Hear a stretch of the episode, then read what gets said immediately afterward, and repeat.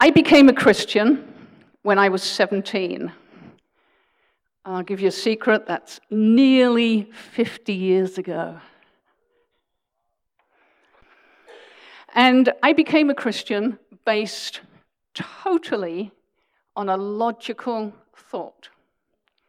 Not surprising, you know, I teach math, everything is, uh, I work things out logically. The thing was, I wasn't convinced God existed, and I wasn't convinced he didn't exist.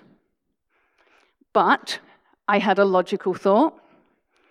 If he did exist, I would be stupid to ignore him. Logical thought. Someone said, okay, well, the only way you're going to find out is to try. So I figured I'd try. And I prayed. This is what I prayed, more or less. God, I'm, I admit I am selfish sometimes. Like I said, I'm very clever, very logical, and it's very easy for me to see that I am selfish sometimes, and I equate that with, with sin. So, God, I admit I'm selfish sometimes. Uh, please forgive me and come and be the boss of my life.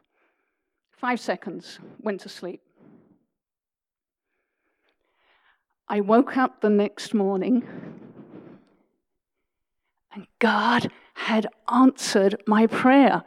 I, I've often thought, you know, how, how could I ever explain? I went to sleep. It was a nonchalant, God, I don't know if you're for real or not, but if you are, come and be the boss of my life.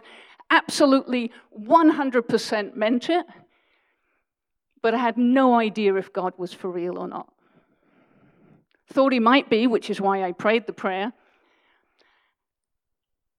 And I, I was just thinking even this morning, you know, how do I explain that? I, I, I can't explain it.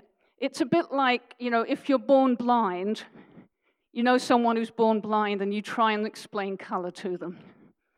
It's just impossible. But I knew, I knew the God, the God who'd made the universe, the God who'd done so much, the God who'd sent his son to die, the God that... that people were willing to die for, that the God that had so many people who worshipped him, that God heard my prayer. And that was my first God encounter. And that's what I'm talking on this morning. I'm talking on encounter. Well, that was my first one.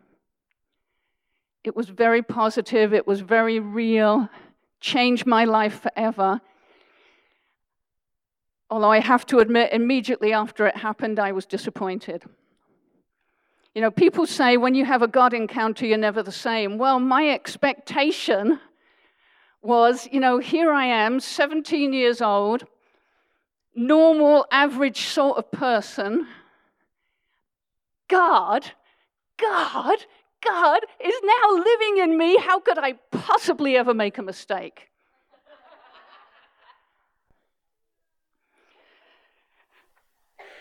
And you're all laughing because uh, we know we do still make mistakes even though God lives in us. But that really, really, really was my expectation. I really expected that everything was going to be incredibly different. Well, I was different. I was different. God was now my boss. And like I said, you know, when I prayed that prayer, five seconds. Nonchalant, didn't really know, absolutely meant it. Absolutely, if God was for real, count me in. Count me in, one hundred percent in.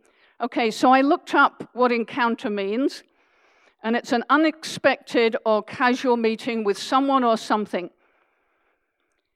Synonyms of encounter, meet, meet by chance, run into, run across, come across. Basically, it's when God makes him known to us individually. I'll tell you about another encounter. Mike and I were in Youth with a Mission for a number of years. And at one point, we were working in a, a ministry, outreach ministry. We have strong heart for outreach. And we were in this outreach ministry. And unfortunately, our leaders... they were a married couple. The wife was a bully. There's, there's no other word for it. Uh, but uh, God had called us to this ministry, so we, we didn't want to just up and leave. And and we had this uh, prophet coming to speak at one of the Y WAM bases. And I worked out what he could say that would tell me he understood what I was going through without giving it away to everyone else. You know, because that was important. I didn't want him to say, oh, you're you're living under a bully and she's making your life miserable. That, that would not go down too well if you respond to a word like that and your leader's there. So I, I worked it out. I worked it out what he could say, what prophetic word he could say, so that uh, I would know that God understood what I was going through. And word for word, Ken Wright gave that prophecy. Word for word. It was incredible. God encounter. And nothing changed. And nothing changed. She was still a bully. It was still an awful situation. It was still really hard for Mike and I, but I knew that God knew and that God was with us. And, and that's the first really important thing I want to say. An encounter with the Lord does not change your situation. It changes you. I, I love comparing King Saul and King David. There is so much in those stories. I keep going back and keep looking at them again. And I love comparing these two kings. Now, King Saul, I think he was a really good guy. And I think God chose him because he was the best available at the time. He didn't choose him to punish the Israelites. I think they they demanded a king, so that was in uh, First Samuel ten. First Samuel ten, they, uh, the Israelites said they wanted a king. A little bit later, Saul is anointed king by uh, Samuel. That's my page in Leviticus. But I know where it is because I write it down. First Samuel ten. It's a great story. Actually, I, I'm not going to read it all, but uh, Saul takes a flask and he anoints Saul king. And Saul goes back to his uh, family, and he doesn't tell them. And he doesn't go around saying, I'm the king, I'm the king, everyone bow to me. No, he, he didn't want to be king. He was humble. He was not interested in being king. And then eventually, uh, Samuel, I mean, eventually, it, it's a matter of days. He's anointed king. Samuel draws lots. And uh, Saul is chosen. He's in hiding. They bring him out, he's anointed king, and he goes back to the fields. This is not an arrogant man at this point. This is not a man who is desperate to be in charge and desperate to be king. He did not want to be king. He goes back to the fields. That's what he does. This is not something that he is looking for. And then chapter eleven, Nahash the Ammonite went up and besieged Jabesh Gilead, and all the men of Jabesh said to him, make a treaty with us, and we'll, subject, we'll be subject to you. And then they went and see if anyone in Israel would help them. And then that's when Saul rose up and got the armies together, not for him, not for his glory, not because he was a proud, arrogant man, but because the Spirit of God anointed him, and he led the Israelites out, and he defeated the Ammonites. And then after that, they said, oh, Saul, there were these guys who didn't want you to be king. Let's kill them now, because now you're king. And, and Saul said, no, no, that is not what I want. This is a day for rejoicing. Saul was a good man. I'm not going to go into the bits where he wasn't so good, but he started off a good man. And yet it's obvious that David, David was so much more than Saul. And so what's the difference? David had a heart after God that was not dependent on things going well for him. David had a heart after God that was not dependent on things going well for him. That is so, so key. And then when we look at the, the story of David, and uh, after Saul made a big mistake and did not repent, and I know when I read it, every time I read it, I say, oh, Saul, repent, you silly, silly twit. But of course, I can't change history, but, but that's my heart, because I think Saul was a good guy, but he got messed up and didn't do well, and then uh, God wasn't pleased with him. And he said, I, I want another king. So Samuel goes out, and we know the story. He gets uh, all David's brothers. He goes to David's dad, and he brings out all the brothers, and David's not even there. He's out tending the sheep. And Samuel anoints David as king. And then after that, so that's First Samuel sixteen, Um, after that, what happens to David? Well, he's called into Saul's service as a musician. And then he goes out and he defeats Goliath. And wow, it looks like everything is coming together. God spoke this word, and, and uh, David's going to be king. And then it all goes wrong. David does everything right. And it all goes wrong. Saul is jealous, so Saul starts going after David. Saul tries to kill David. David has to run away. Some men go with him. Saul goes after him. David spares Saul's life, and it goes on. And it would seem that it was from when Saul was anointed king to becoming king, it would seem it's about a week. From when David was anointed king to becoming king was ten to thirteen years. ten to thirteen years. That's a long time. Encounters with God, they are wonderful. They're wonderful, but they're not an end in themselves. What is so important is what we do afterwards, when the feeling is gone.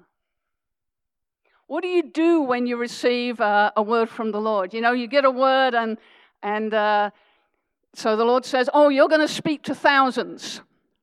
And you think, well, that's great. And I can tell you, I've had that reaction. I mean, I haven't had that word, but I've had words, strong words from the Lord, and I think, that's great, and I sit back and I say, well, God said it, so he's going to bring it to pass, and I wait, and I wait, and I stay faithful, you know, I do my job, I have my prayer time, and I wait, and I wait some more, and, and uh, it doesn't happen. Bill Johnson says, a lot of believers think God is not fulfilling the prophetic words over their lives because they have missed the fact that the word was pointing to their potential, which requires their participation. I'm going to read that again. A lot of believers think God is not fulfilling the prophetic words over their lives because they've missed the fact that the word was pointing to their potential, which requires their participation. So you come forward, you get a word from the Lord. Don't make the mistake I've made where you sit back and wait. Participate. Ask God, what do I need to do to bring this to pass? I'm not going to force it to come to pass, but I've got to participate with you, God. What am I supposed to do? How am I supposed to make myself available so that you can bring this to pass?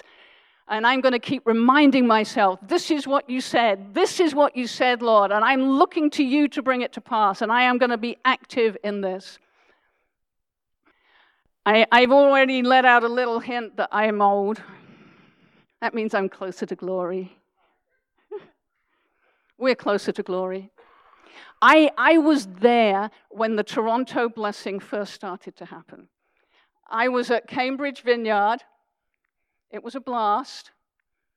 Uh, so many of us were having encounters then. Uh, for me, actually, I, I found it really difficult because I remember what first time there were two ladies. I have no idea who they were. They came from the airport to Cambridge Vineyard, and they were going to preach, and we were going to learn about the blessing. And I haven't, I don't think they actually said anything because they just started speaking and laughed and fell over.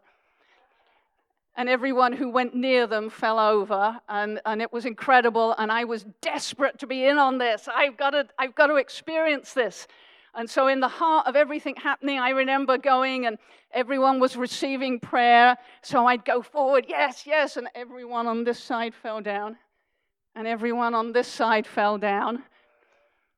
So I went into the overflow room, same thing happened. Came out again, I looked around the, the church, and I thought, who has the greatest anointing? It was the pastor. So I go up to the pastor, and I say, Pastor, pray for me. I want to experience this. So he prayed for me, and he fell over.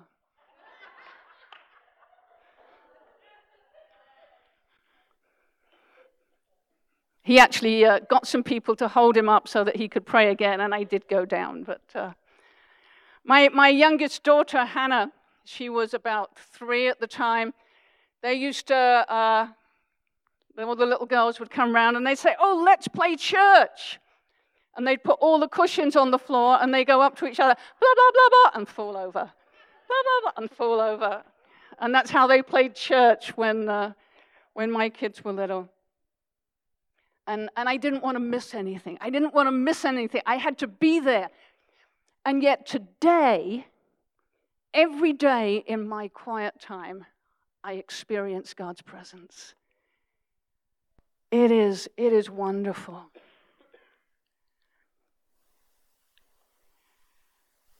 But I have experienced difficulties, and one of the things that's kept me going, I started off with my experience, my prayer to God. You know, that's kept me going. Because I experienced God. And even though I'm very logical and I think logically, it's my experiences, my encounters with God that have kept me coming back, kept me coming back for more, kept me saying, God, I'm, I'm not going to give up. I'm not going to give up. I'm going to keep coming. I am going to receive more. You know, one of the things that, that uh, really upset me is a lot of my uh, older kids, they were young teenagers at the time, had lots of friends who would go forward, who would get prayer, and a lot of them are no longer walking with the Lord. And and that really upset me, and I, I went to God, and I was praying about it. And then I realized the same thing happened with Jesus. I'm going to read Matthew fifteen, just two verses. I normally write them out, but there were so many. I... So I was reading through. Matthew fifteen, after leaving Lebanon, Jesus went to Lake Galilee and climbed a hill, near, a hill nearby and sat down.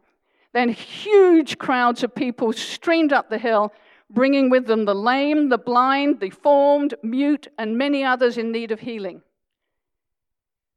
They laid them at Jesus' feet, and he healed them all. Healed them all. And then a little bit later, we read how it was uh, three days. That's one of the times when uh, they had he had to feed them because they'd been there three days and he wasn't teaching this time. I'm very careful when I read scripture, you know, what was Jesus doing at this time? Well, he was praying for them, praying for this one to be healed, this one, this one. Didn't miss anyone out, one after another, after another, after another, and they were all healed. Thousands of people were probably healed in Jesus' ministry.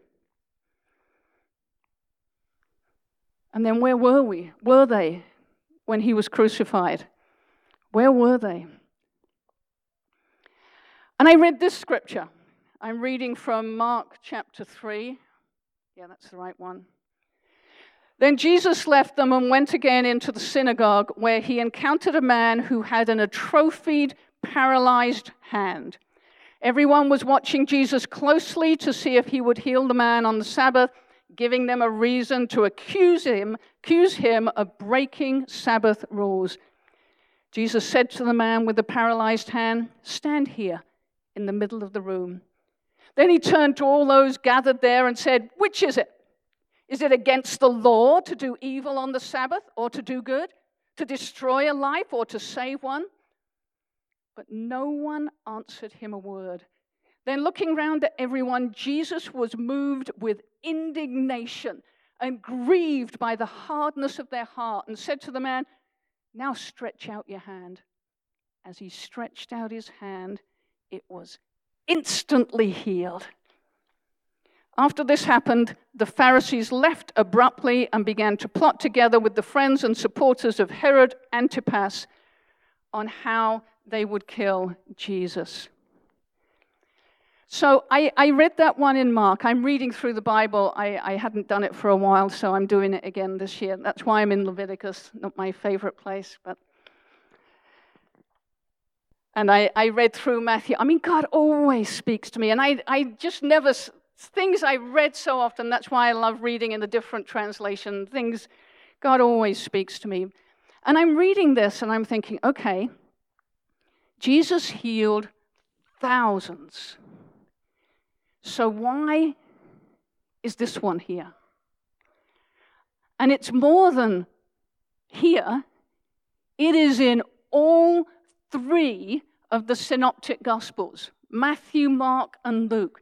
This story is in all three. I mean, there were thousands. Why did they pick this one? He just got a withered hand and it's healed. I mean, yeah, that's great. Why this one? And it's it's so obviously important. And uh, it's the hand. It's the hand. What do you do with your hand? You work with your hand. There's my work on the back. I write on the board with the hand. I mark things with the hand. People wash, bathe with the hand, knead bread. You work with the hand. You give with your hand. You bless with your hand. You touch. You know, when I started teaching, we were encouraged to touch the children. Now you're not allowed to. But in those days, you were encouraged because touch is so important.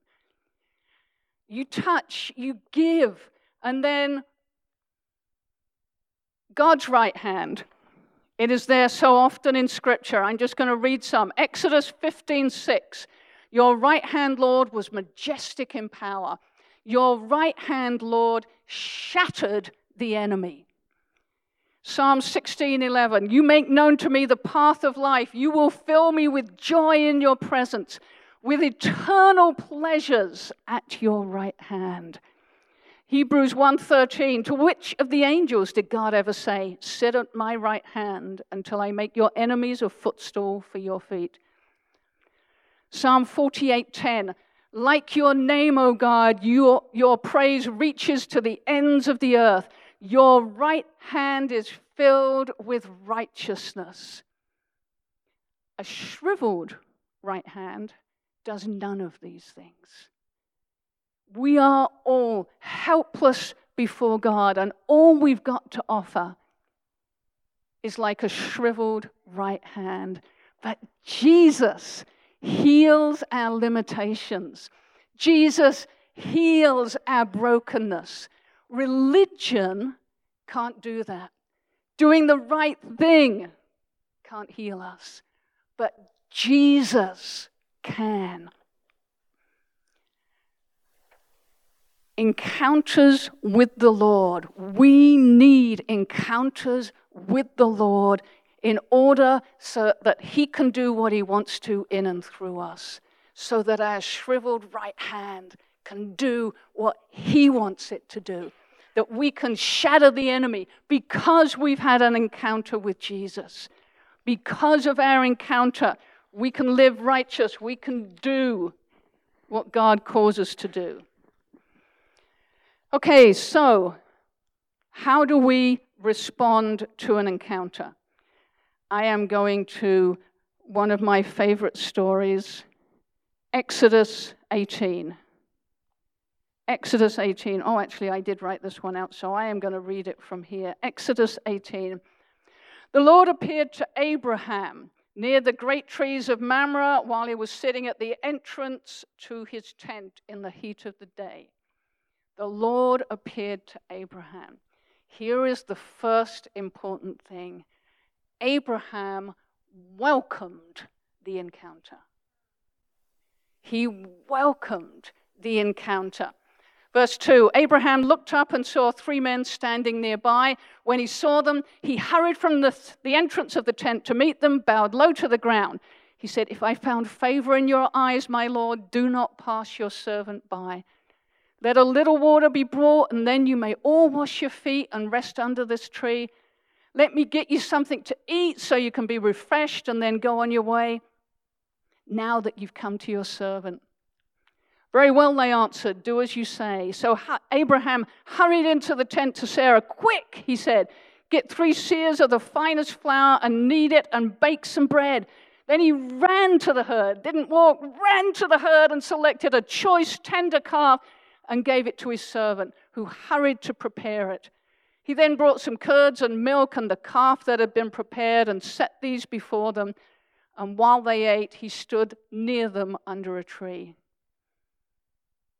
Now, it could be argued that uh, initially Abraham didn't know it was the Lord, but things that are said later on make it very clear. Verse ten, then one of them said, "I will surely return to you about this time next year, and Sarah, your wife, will have a son." Now, generally, that would be a, a clear indication that this is not a normal person. This is God. Abraham so welcomed that encounter. And then later on, even if uh, he didn't get it straight away, verse sixteen, when the men got up to leave, they looked down towards Sodom, and Abraham walked along with them to see them on their way. Then the Lord said, "Shall I hide from Abraham what I'm about to do? Abraham will surely become a great and powerful nation, and all nations on earth will be blessed through him. For I've chosen him so that he will direct his children and his household after him to keep the way of the Lord by doing what is right and just, so that the Lord will bring about for Abraham what he has promised him." Then the Lord said, "The outcry against Sodom and Gomorrah is so great and their sins so grievous that I will go down and see if what they've done is bad as the outcry that has reached me. If not, I will know." So what do we see in this passage? Well, first of all, Abraham welcomed the encounter. He said, "Yes, Lord, more." And then God gave him a fantastic promise, a son within a year. And if he hadn't embraced the encounter, would he have received that promise? I don't know. Then we have, verse twenty-two, twenty-three, the men turned away and went towards Sodom. And Abraham remained standing before the Lord. And Abraham said to the Lord, "Will you sweep away the righteous with the wicked?" And we have, first of all, Abraham said, "For the sake of fifty, if there's fifty righteous," and God said, I won't, I won't destroy it if there's fifty. And then Abraham said, "If there's forty-five righteous, I won't destroy it if there's forty-five. forty, thirty, twenty, ten. This is Abraham. before the Lord. So this is the second thing that I believe that should come from encounter. Intercession. Intercession. Not praying for yourself, but for others. And, you know, I love encounters, and I love sitting before the Lord and saying, more, Lord, more, Lord, more. And I love sitting in his presence and saying, yes, yes, yes, and I do it. And I bask in his love. But there are times, you know, if we love God, there are times when we need to say, God, what's on your heart? What's on your heart right now? And there are a lot of things on God's heart. One of them, I can tell you, is, is abortion. You know, I, there's so much anger on the internet recently because of the, the change of laws in New York and how now babies can be uh, killed just before they're born and everyone's up in arms. Well, in Canada, we don't have a law protecting unborn children. Nothing, nothing. And I've always shrugged my shoulders and, and said, oh, well, you you won't find a doctor willing to do that. Well, if you do, it's legal. It's legal here in Canada. You can uh, kill a baby just before it's born. And, you know, I used to say my first book was going to be called God's Not Getting His Way Enough, What Are You Going to Do About It? Because too late now, I've already had my first book, but... Uh, And I, I used to be, you know, I, I have a, I have to admit, I have a heart for intercession. And when the Toronto blessing first happened, and when I first began to experience God's presence, I used to think, and this was a, a wrong understanding, but I used to think, oh, God's presence, good, now we should move into intercession, quick, quick, because we've got God's ear, which was a wrong understanding on my heart, part, but uh, I... Uh, I didn't get to go to the, the renewal uh, conference in Toronto recently, but I did watch some of the things online. And I turned it on one time, and I have no idea what, what had been happening. But Steve Long suddenly said, ask God what he wants you to care about. I have no idea of the context, but I turned it on, and that's what he said. And so, always ever obedient, I said, okay, God, what do you want me to care about? Abortion. Abortion. And uh, I, I didn't want to hear that. I did argue for a little while. It's too big. I'm too small, although I know there are many, many others. So what I've started doing is I uh, pray five minutes every day about abortion. And it's it's easy. You know, you go for a walk. I walk for about an hour every day, or a bit less in this weather. So it's easy. You know, I can put my phone on, five minutes, pray for abortion. And, uh, you know, I, I, I'm going to actually pause right now, just temporarily, because I am going to continue. And uh, I'm going to have you ask God, what does he want you to pray for? I'm going to pray. I just want you to be open. And it could be a person, it could be a country, it could be anything. But God has so much on his heart, and he wants his people to be intercessors. Father, thank you. Thank you that you love us. Thank you that you want to bless us. And I pray right now that you would speak to each one of us and just tell us, what do you want us to be praying for? Amen. Doesn't take long to hear from God. God's put something on your heart. Take two minutes every day. Two minutes, not difficult. Two minutes every day to pray for that person, that situation. Write it down. You may need to do some research. You know, if God's spoken to your heart, Greenland, and you don't know anything about Greenland, then do a little bit of research. It's not difficult. It was very easy for me. I was doing research on abortion. Absolutely uh, terrified me. But do a little bit of research and then pray every day. Two minutes, five minutes if you can. but put the timer on. Time yourself. So back to uh, encounter. And let me say, you know, I, I talked about Abraham. He welcomed the encounter. It is so easy to shut down what God wants to do.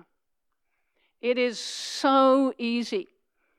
I went to U of W, which is, of course, University of Wales. Aberystwyth, David, Cymru and Beth. So I went there, and I remember there was a uh, young man, another student, and he wanted to uh, pray in tongues. And uh, so I prayed with him so that he could pray in tongues, and he did. He prayed in tongues. He had the experience. He was excited. He knew it was God. And he said, I don't want it. Shut it down. Never prayed in tongues. Well, to my knowledge, I who knows what's happened now, but shut it down. I, I often think, you know, when, when uh, Jesus died on the cross, and the curtain to the Holy of Holies was torn from the top down to the bottom, signifying that the way into the Holy of Holies was now open. I often wondered, what did the priests do after that? There's no way they left it torn. My expectation is they sewed it up again. So easy to do. So easy. And and I have to admit, there are times when I've been afraid of what God's doing. I don't like it. I, it. I'm not, you know, it doesn't look good. I'm not in control. I look stupid. This this isn't nice. I don't like it. But then again, my logical mind tells me, no, it's God, and I'm, I'm uh, going to let God have his way. But I believe the most important thing, and I've got a few more scriptures here. I love these scriptures. The most important thing is to know that God loves you. Know that God loves you. So that then if you are a blubbering mess on the floor, or if you're doing something and you think you look stupid, and it, you don't care, because you know that God loves you. And there's this scripture, the first one. Song of Songs, seven ten. And I have spent several episodes just in this scripture, and it says, I belong to my beloved, and his desire is for me. I belong to my beloved, and his desire is for me. I belong to my beloved, and his desire is for me. And when I doubt God's love, I'll spend time in that scripture. And this one, Zephaniah three, fourteen to seventeen. Sing, daughter Zion. Shout aloud, Israel. Be glad and rejoice with all your heart, daughter Jerusalem. The Lord has taken away your punishment. He's turned back your enemy. The Lord, the King of Israel, is with you. Never again will you fear any harm.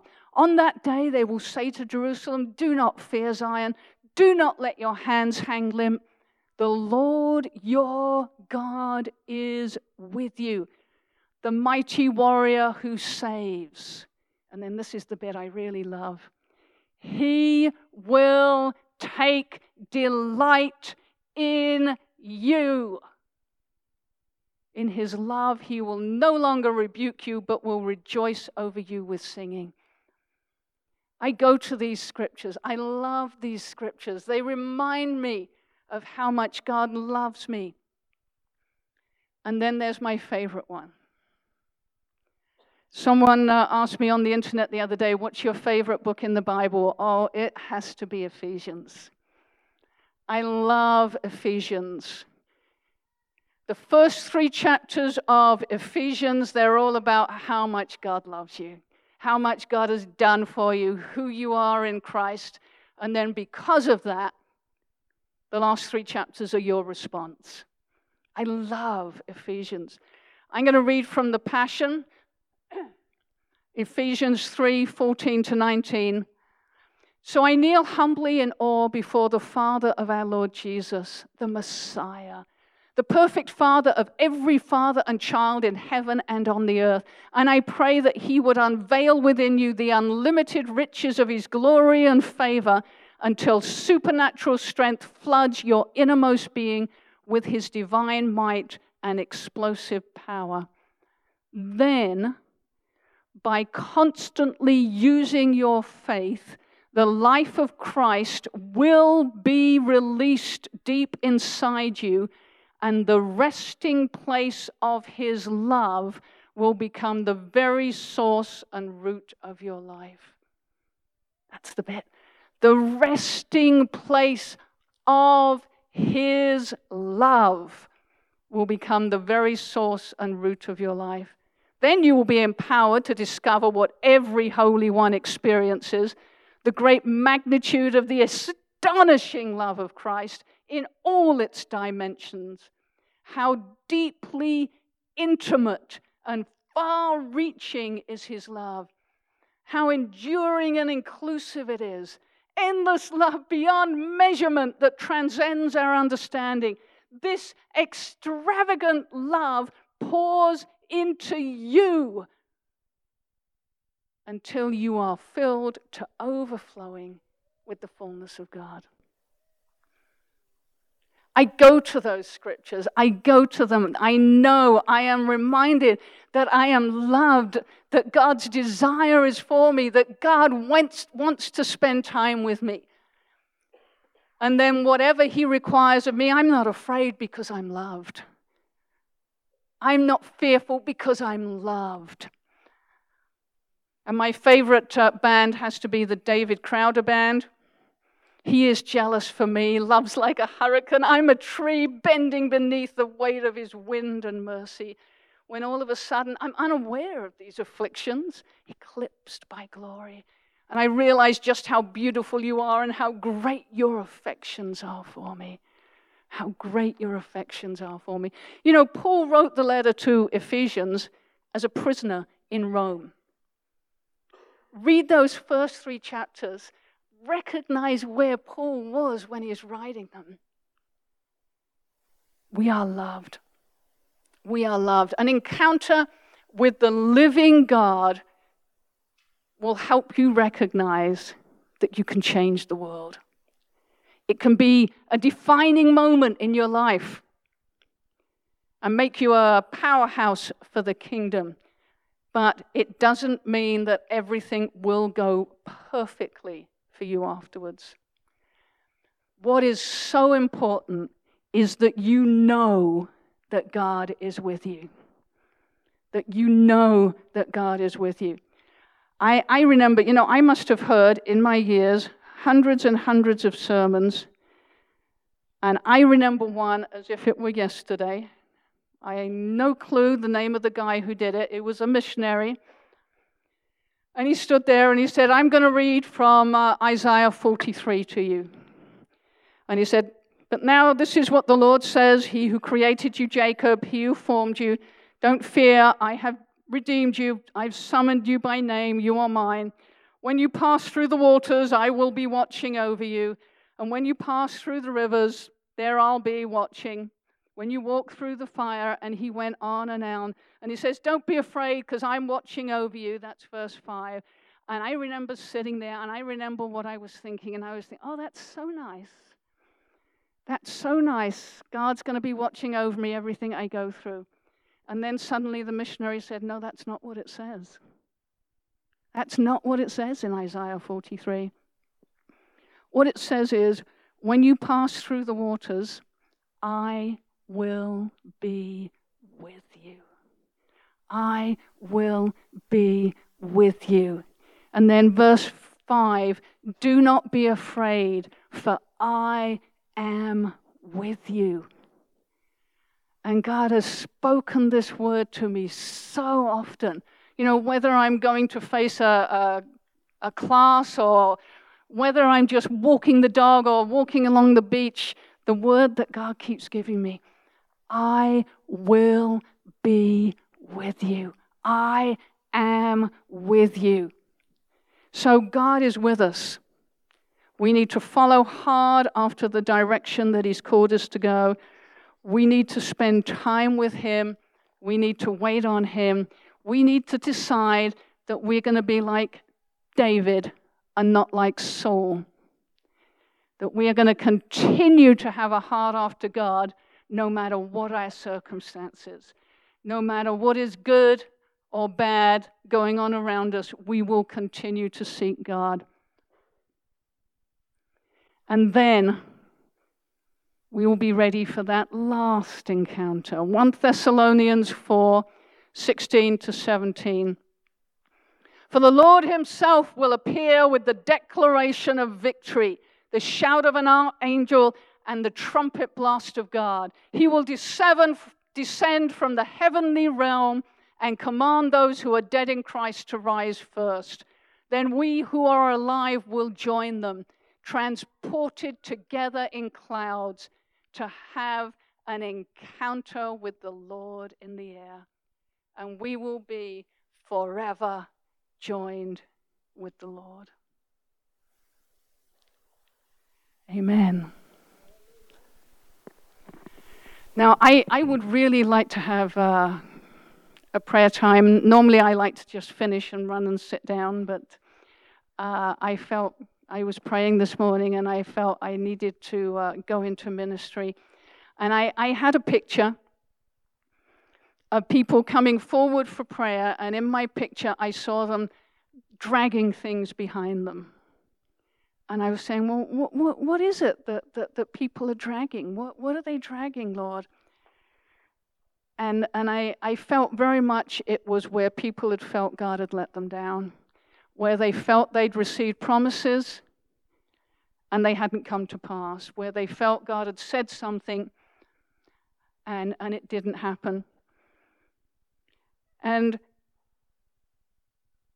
we can forgive even if it's not the person's fault. I mean, I, I remember in Y WAM this person coming up to Mike and I and saying, I forgive you for having a car. And it's like, oh. Because in Y WAM, you know, youth without any money, and uh, we'd managed to have enough money and we'd got a car, and, and it had obviously upset this person that we could afford it. And well, you know, that, that didn't help us much, but God can cope.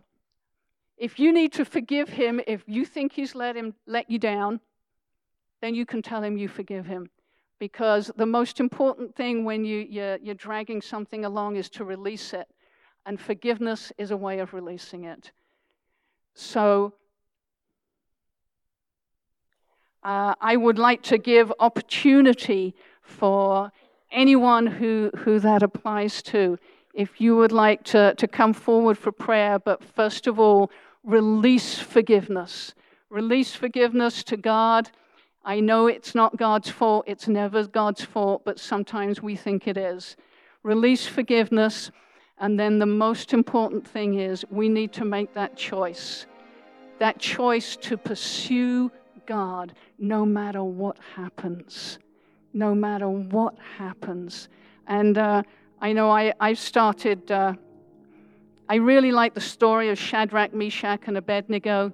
They're about to be thrown into the flames, and they say, God can deliver us. But even if he doesn't, we're not going to bow down and worship your idols. And, and that's me. You know, I believe God can set me free from anything and everything. And if he doesn't do it right now, I am not going to give up. I am not going to get negative. I am not going to speak something that is sin.